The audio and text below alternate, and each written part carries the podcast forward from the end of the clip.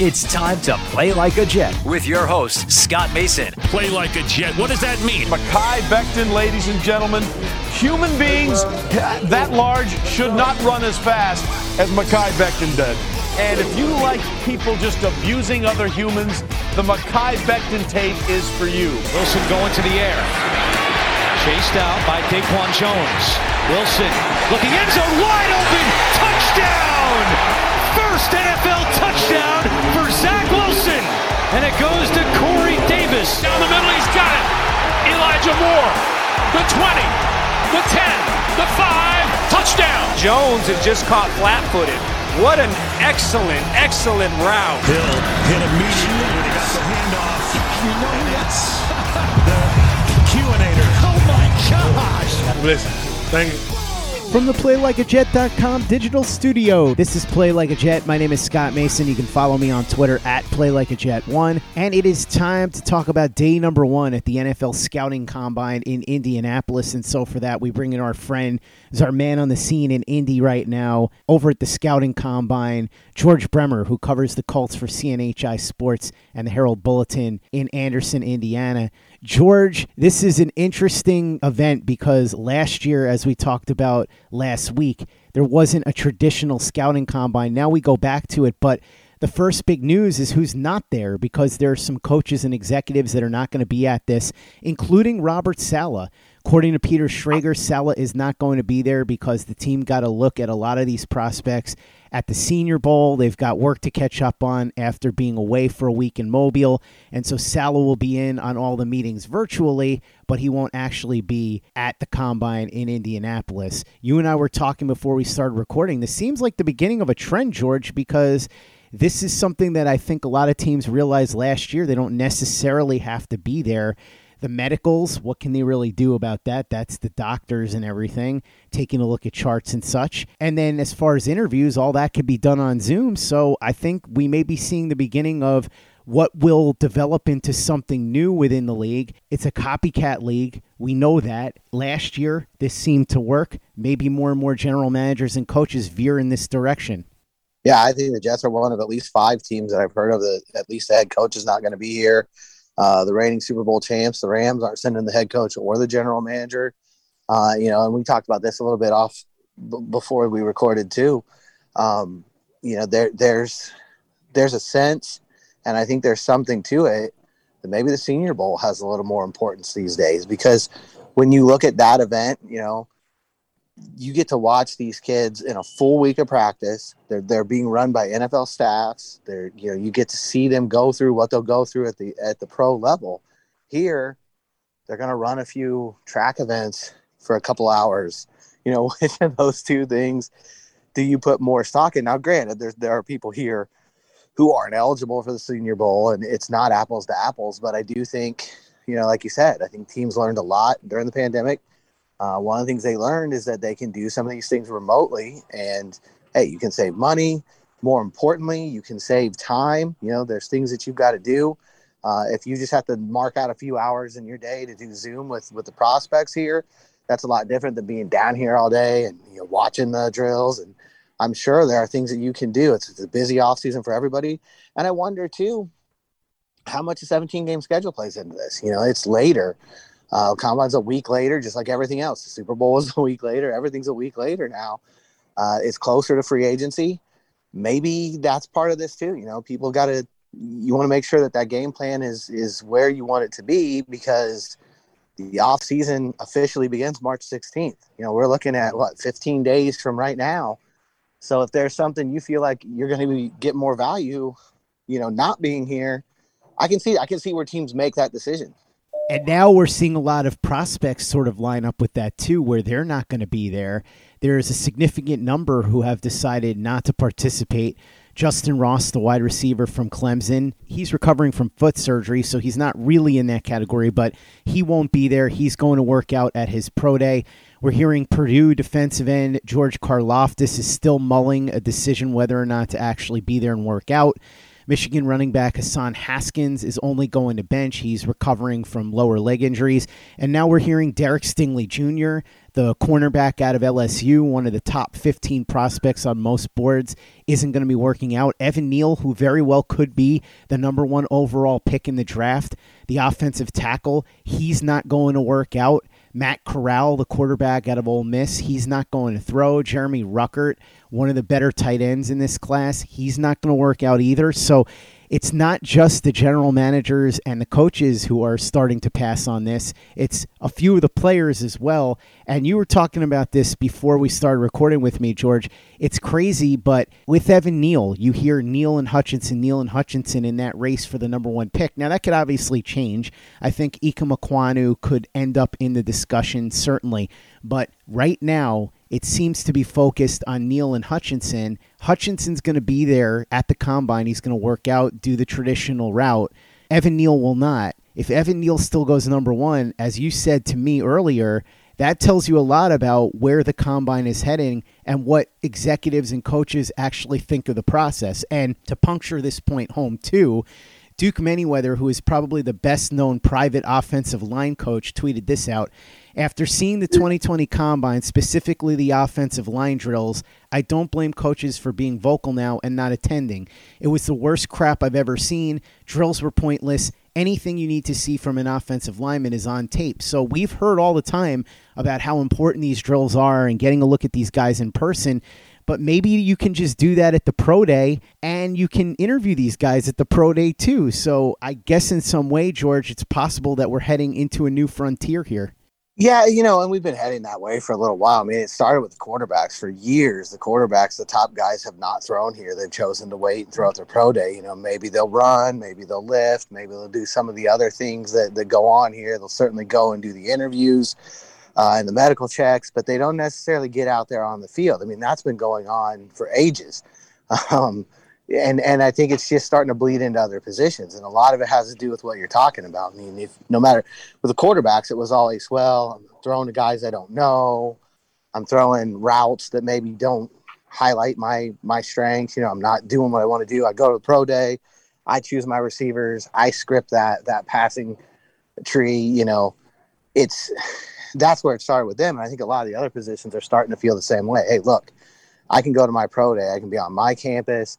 I can control the whole environment to a certain degree. You know, I can script what that workout is. I can show them what I want to show them. I come to the combine.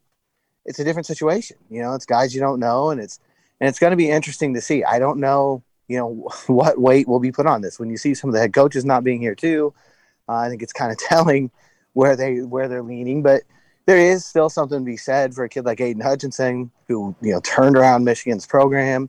Uh, by all accounts, is, is a big time leader. Uh, for him to have that competitive drive to come out here, and, and, even if you know the drills may not be what they used to be, he's still going to go and, and he's going to you know put the tape out there, and it'll be interesting to see which teams weigh that and how it's weighed. And I'm sure it's like everything else in this league; it's going to vary greatly from one franchise to the next. You're going to find a team that says, "I don't care." You know, I, I wasn't there either.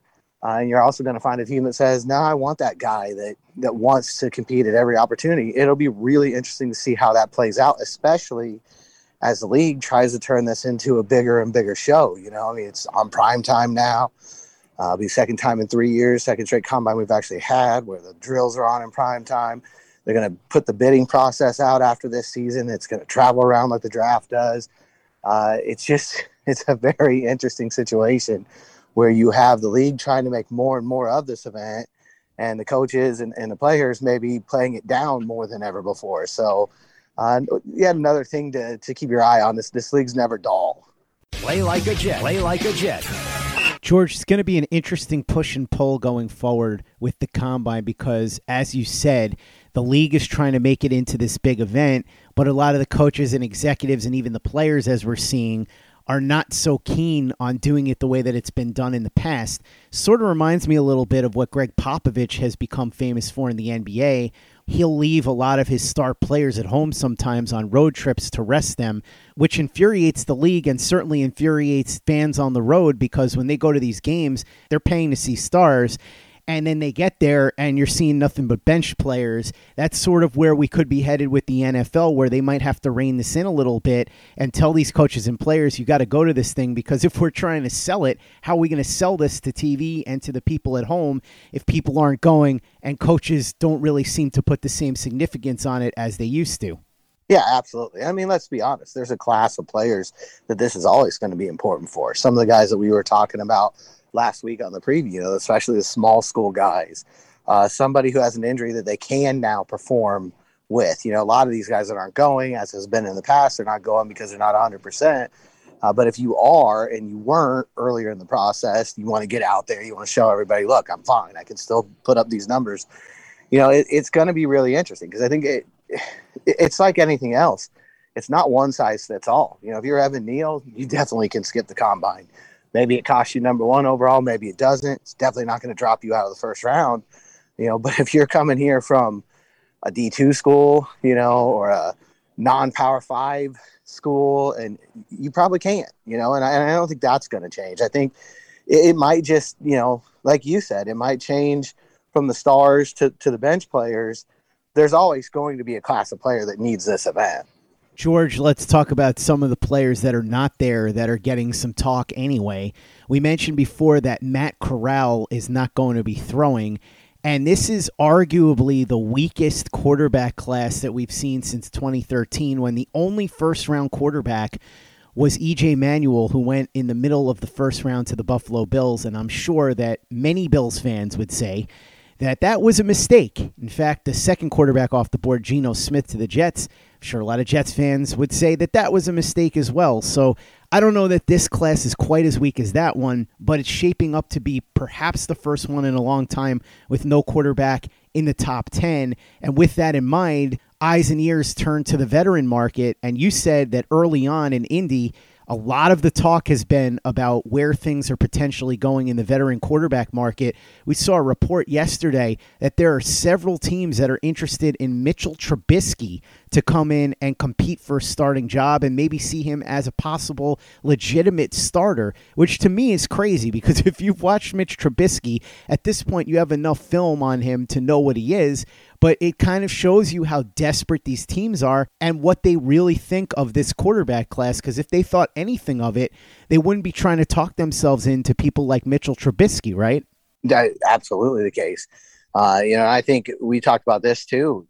To me, the most telling thing is you've got the Detroit Lions sitting there at number two with all the capital they could they could ask for thanks to their trade uh, with the Rams and you don't hear a single peep about a quarterback there. Now, maybe at the bottom of the draft, like like you said, the top of the second round, potentially uh, they'll come into play. But that tells you, I mean, when you look at the importance of this position across the league and the way that those players are always pushed up the board, the fact that you don't even hear a whisper about one of them going to Detroit says it all to me. Uh, and then you add into that the fact that Mitchell Trubisky is drawing significant free agent interest. You know, there might be a bidding war for Jimmy Garoppolo here in the next couple of weeks.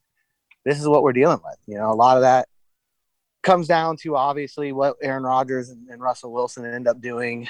Uh, you know, I think that's going to be the the dominoes that finally set this market one way or another.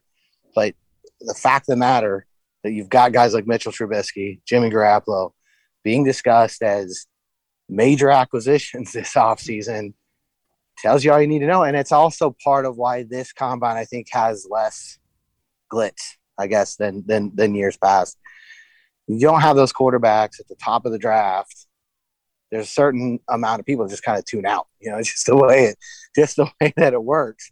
I think it's big in the trenches. Uh, everything you hear especially the offensive tackle class and the edge rusher class. Uh, you know, that's why those positions are being talked about at the very top of the draft. There'll probably be several, both in the top 10.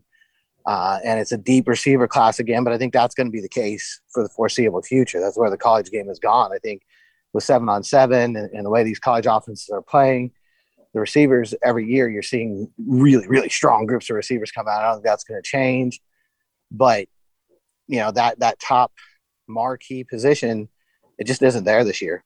What's interesting to me at quarterback, and I'm sure you're hearing whispers about this too, is not only are we hearing about Mitchell Trubisky and Jimmy Garoppolo, but also what's going on with Deshaun Watson. At this moment, his case is still up in the air. Nobody knows exactly what's happening there. If he gets cleared, he's not going back to Houston. Where does he wind up? And now an unexpected name could be in the mix with Kyler Murray because Kyler Murray's agent comes out with this weird statement, this whole long written statement that he put up on Twitter about how Kyler Murray wants to be the Arizona Cardinals quarterback but wants to be paid appropriately, which to me almost reads like a pay me or trade me demand. And so I don't know what's going to happen there. There's been some talk that the organization in Arizona is not all that thrilled with him. So maybe he winds up in the mix. Listen, Arizona's been known to do some crazy stuff. Remember, they took Josh Rosen at number 10 overall, and a year later, they dumped him on the Miami Dolphins and took Kyler Murray at number one overall. So anything could happen there in Arizona. I wouldn't put anything past Cliff Kingsbury and the guys that are there. Remember, Kingsbury is in survival mode right now. So if things don't go the way that he's hoping in 2022, he could be in a lot of trouble. If there's trouble in paradise with Kyler Murray, Perhaps the Cardinals shop him. And because the quarterbacks in this draft are so weak compared to other years, you would think that somebody like Kyler Murray would draw a pretty heavy price in return. So I would imagine that there's got to have been some whispers too about Murray and Watson among the other quarterbacks being talked about, like Trubisky and Jimmy Garoppolo, right? Oh, absolutely. I think the big thing with Watson and what's going to really complicate things is you know, it sounds like there may not be any kind of resolution on whether or not he's going to have criminal charges until April. And so at that point, you know, people have pretty set on their draft plan. They, have gone through the, the bulk of free agency. They're still going to be shooters. There's no question about it, but it's just bad timing. And I think it's, he's got to be more of a plan B for people because of that. You know, you've got to try and see you can do one of these other things first uh, and then maybe in April, you can come back and, and circle back to that. So I think that's going to make that a really interesting situation. Murray's sort of similar. You know, you got to find out just how serious he is, how serious the Cardinals are. And if you're Arizona, you know, it better be truly irreconcilable differences because, as we talked about, with the barren landscape in the draft and, you know, guys like Mitchell Trubisky and Jameis Winston and Marcus Mariota being at the top of the free agent market, if you deal him – uh, you better be really, you know, ready to, to probably suffer the consequences in 2022, and you better have a really good plan for 2023. George, some other quick notes here from around the NFL. It looks like there's a possibility that Nakobe Dean, the outstanding linebacker from the University of Georgia, not going to make it to the combine, so we'll keep our eye on that. According to Armando Salguero over at Outkick, he's saying that the Patriots are set to meet with Ohio State's Chris Olave, Alabama's Jameson Williams, and Arkansas's Treylon Burks, three of the top receivers in this draft. That clearly makes a lot of sense because the Patriots could use an upgrade there for their young quarterback, Mac Jones. Having said that, even if those guys make it to number 21, it would not shock me in the least if the Patriots ended up picking some sort of blue chip defensive prospect if one is on the board. Jordan Davis from Georgia or Devonte Wyatt from Georgia would make a lot of sense there. And so would Devin Lloyd or the aforementioned Kobe Dean if they make it to number 21.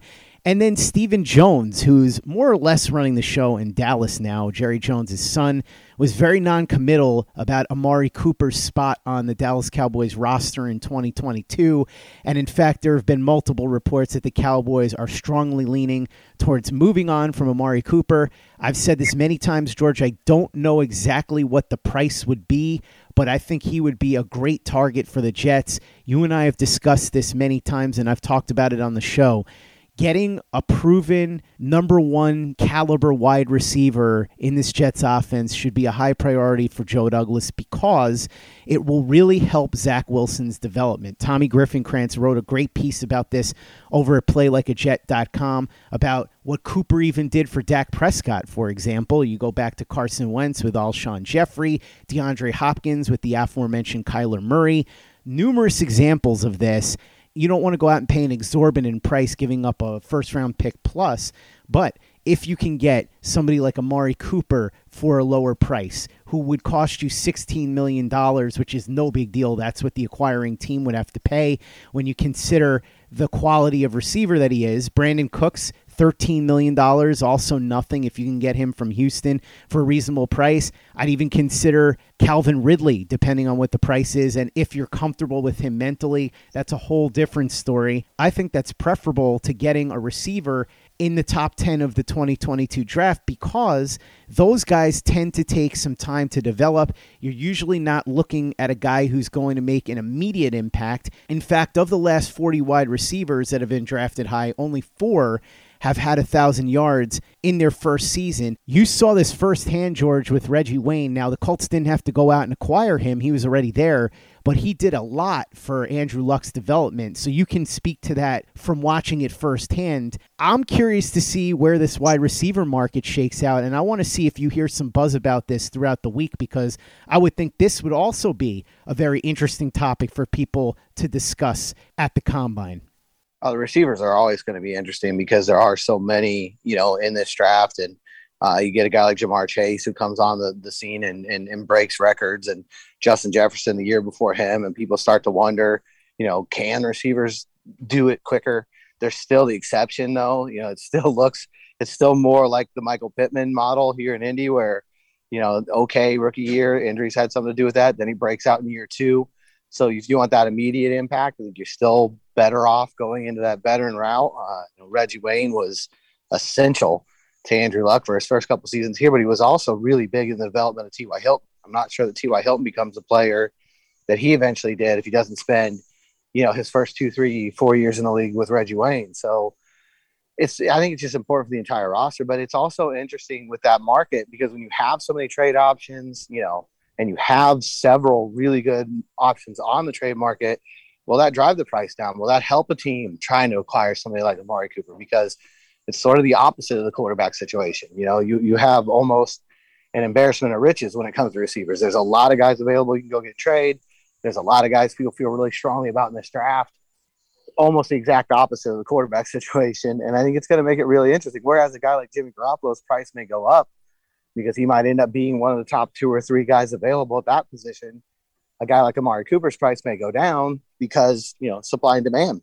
Absolutely. Supply and demand is the name of the game. And I think we're going to hear a lot more about these receivers. And clearly, we're going to hear a lot of talk about the quarterbacks, too. I expect some whispers about impending free agency, too, George. So we'll have a lot to talk about throughout the rest of the week. Plus, of course, the main attraction, which is the prospects that are there, interviews, which teams are talking to who, the workouts what we find out in terms of weigh ins and who's really as big as they were claiming to be and who's a lot smaller than what they were claiming to be. So much that we're going to be able to sink our teeth into this entire week. And I'm really glad that my friend George Bremer of CNHI Sports and the Herald Bulletin in Anderson, Indiana, is going to be along for the ride throughout the entire week with me. George, thanks so much for coming on. Really appreciate it. For those that want to check you out on social media and read your written recaps of everything that's going on at the Combine at Indy, how can they get a hold of you on social media and how can they check out your work? Yeah, absolutely. Check me out at GM Bremer on, on Twitter and, uh, I will be at heraldbulletin.com. That's the easiest place to find all my stories. It's going to be, I think, as we talked about, I think it's going to get a lot meatier and a lot more interesting as this week goes on. Uh, tends to all the time, you know, and I, I think I think that veteran quarterback market, I think the receiver situation, I think that's going to dominate a lot of the talk this week. Without question, that's going to dominate a lot of the talk, but there's going to be so much that we're going to get into the rest of the week. You're going to want to be listening to the show and reading what George is doing. So follow him on Twitter at GM Bremer, and he'll have everything there with links and all of that. Also, check out everything we've got up at the Play Like a Jet YouTube channel and playlikeajet.com. Luke Grant, the Thunder from Down Under, has got some fantastic videos up, including a breakdown of Ahmad Sauce Gardner. Would he be a good pick for the Jets at number 10 if he's available there? Luke breaks down the All 22. I've even got the first installment of the Play Like a Jet mock draft version 1.0. We're going to do it in tens, and it's going to be four parts 1 through 10, 11 through 20, 21 through 30, and 31 through 40. We've got 1 through 10 up there right now, so you can see who I have the Jets taking. Spoiler alert, there may be some trades involved. Go ahead and watch the video and subscribe to the channel if you haven't already. Visit our store, teepublic.com. That's T E E public.com. We've got the John Franklin Myers, Quinnen Williams, Bless You, Thank You shirt the Zach the Ripper shirt, the Zach Says Go Long shirt, the Play Like a Jet logo shirt, mugs, hats, hoodies. It's all there. teepublic.com. That's T-E-E-public.com. And make sure to give us a five-star review for the podcast on iTunes if you haven't done that already. Easy way to help out the show if you like what we're doing. Doesn't take you much time, doesn't cost you any money, but it goes a long way to help us out. So if you could go ahead and do that for us, we'd be quite grateful. And for the latest and greatest in New York Jets podcasts and content, you know where to go. That's Play Like a Jet Digital and PlayLikeAJet.com.